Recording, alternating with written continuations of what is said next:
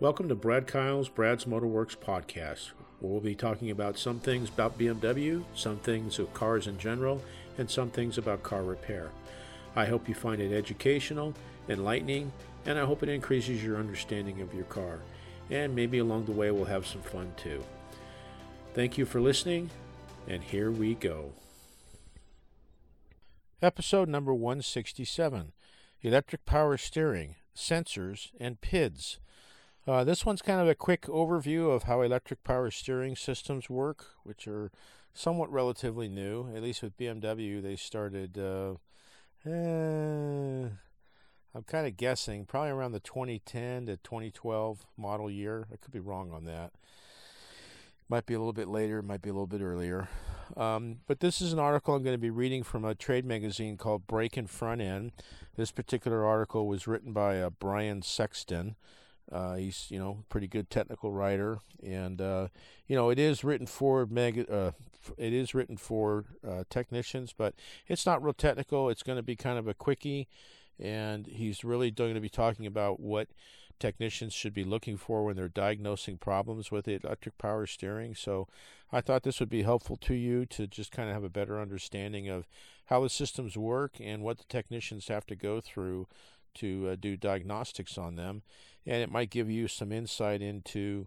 Um, you know, if you feel like you are having a problem with your steering, to be able to maybe give the technician or the the service advisors, you know, more useful information in regards to the symptoms and things like that. So, I mean, if you have an understanding of how something works, then you're going to be able better able to describe when it's not working, okay, or what you think it's not working. So. Uh, a couple quick commercials, real quick. Uh, just as usual, if you want to get a hold of me via email, it's bkpodcast5 at gmail.com. I'm also, also on LinkedIn under Brad's Motorworks. And if you want to check out the main distributor of this podcast, which is podbean.com, if you do a search in within that uh, for Brad's Motorworks, you'll find the podcast. Upper right hand corner, there's a icon for become a patron.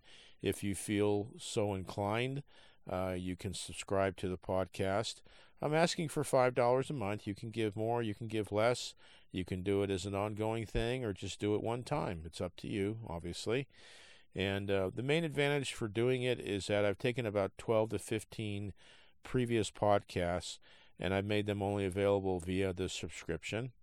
Uh, the reason I did that is these particular podcasts, if you apply the information that I uh, provide to you uh, in your automotive ownership life driving experience, you can save thousands, if not maybe even tens of thousands of dollars um, off of car repairs and things like that. So I think it's worthwhile, but I leave that up to you. So, so electric power steering, sensors and PIDs. Here we go.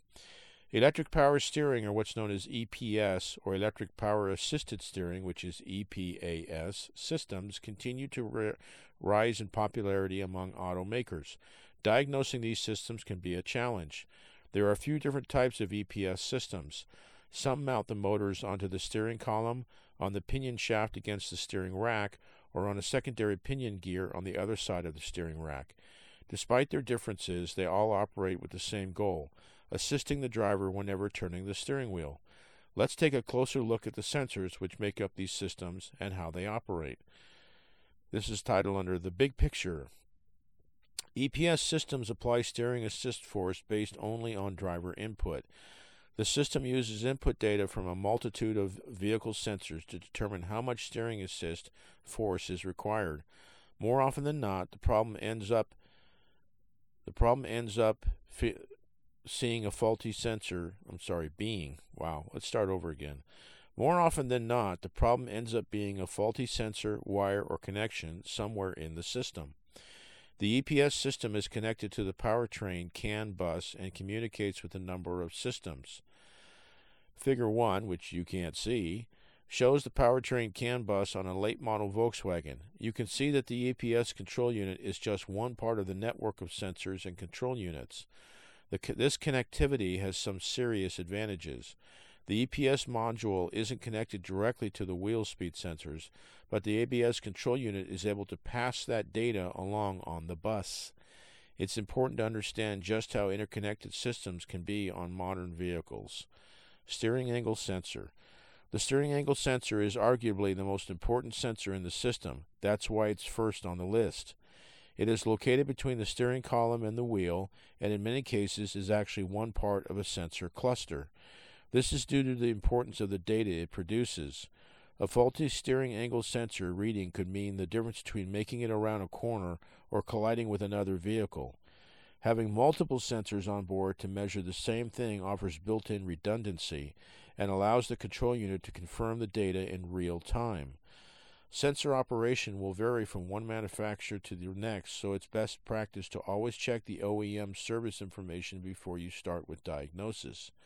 Let's look at a 2019 VW Golf Alltrack as an example. The sensor consists of two rings, the absolute or outer ring and the incremental or inner ring. Each ring is divided into segments, which are read by a light barrier set.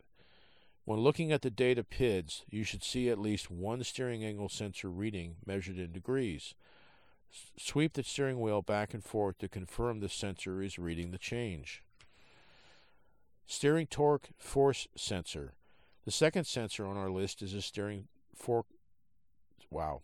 The second sensor on our list is the steering force sensor, also known as the steering torque sensor or steering moment sensor. This sensor is typically mounted on or inside the steering rack and connected to the pinion gear. It is used to measure the amount of steering force that is being applied by the driver, then the control unit calculates how much steering assist force is needed and applies it using the electric motor. Again, sensor operation will vary from one manufacturer to the next, but we'll use the 2019 VW Golf Alltrack again as an example. The steering input shaft and the pinion are connected by a torsion bar. A magnetic ring is, a ring is affixed to the input shaft, and stators are fixed to the pinion. As the input shaft rotates, the torsion bar will twist and the magnetic ring will move in relation to the stators. As a magnetic field is formed, the linear Hall sensors measure the electrical signal and calculate the amount of force being applied. When looking at the data PIDs, you'll likely see two separate force torque readings, measured in pound feet or newton meters. Turning the steering wheel should cause these PIDs to rise. Other sensors. The EPS control unit monitors a number of additional sensors to ensure that the system operates efficiently and doesn't overheat. This includes, but is not limited to, the speed and power draw of the electric motor, the temperature of the control unit and the electric motor, wheel speed, and the engine speed. All of these PIDs and more can be monitored by a scan tool and can be invaluable when it comes time to diagnose an EPS system which is misbehaving. Tips and tricks. Needless to say, you'll need a scan tool capable of bidirectional control for this type of work. A simple code reader won't cut it here. You'll need to scan the system for stored DTCs, which means diagnostic trouble codes, then bring up the real time data, PIDs, from the onboard sensors. Check the OEM service information to see if there is updated software for the modules. This may clear up the customer concern. You'll also want to familiarize yourself with how each of the sensors work on that particular application. Pay close attention to any service bulletins or notes from the manufacturer. This can save you and your customer some serious headaches. The steering angle sensor needs to be reset or recalibrated whenever the battery has been disconnected and alignment, an alignment has been performed or the steering wheel has been removed. Be sure to get the wheels pointed straight ahead after an alignment is performed. If this isn't done right, the system, system can be led to believe that the vehicle is drifting out of the lane and could try to make an unnecessary correction.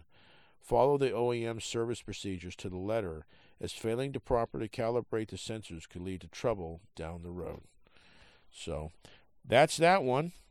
I hope you got something out of it. Kind of a quickie, and again, he, he didn't go into great detail but I thought it was written well enough for you know the average person to get something out of it in regards to electric steering. Um, there are advantages to it. Um, you no longer have a belt-driven power steering pump. Uh, it can obviously change its force that's applied very, very quickly, whereas with normal power steering, it's not necessarily something that you could really, you know, change per se necessarily. I mean, some cars you certainly could. Other ones it was harder to do any changing in the steering system. So, um, you know, it's a new thing. Um, they are trying to reduce the amount of belt driven or engine driven uh, devices in the front of the engine, like a power steering pump. Doesn't have one anymore. Okay. So the downside to it is they are, the assembly itself is somewhat fragile. Uh, a lot of times, what they say, if the car has been in any kind of an accident where the front wheels are like bent or anything like that, they want you to replace the entire steering rack motor assembly, and it can be thousands of dollars. So it simply adds to the price of the you know collision repair process. So in any case, hope you got something out of it. Um, again, real quick, you want to get a hold of me via email. It's bkpodcast5 at gmail.com. I'm also on LinkedIn. Uh, check out the webpage on uh, podbean.com, and uh, we go from there. Uh, appreciate you listening. I hope you got something out of it. I uh, hope you have a fantastic great day and a great tomorrow. Thank you again. Thank you for listening to this episode. It's been an honor and a privilege to spend time with you. I hope you found this of value. Please share it with family and friends. Above all else, with all you're getting, get understanding. May God bless you and keep you, and thank you again.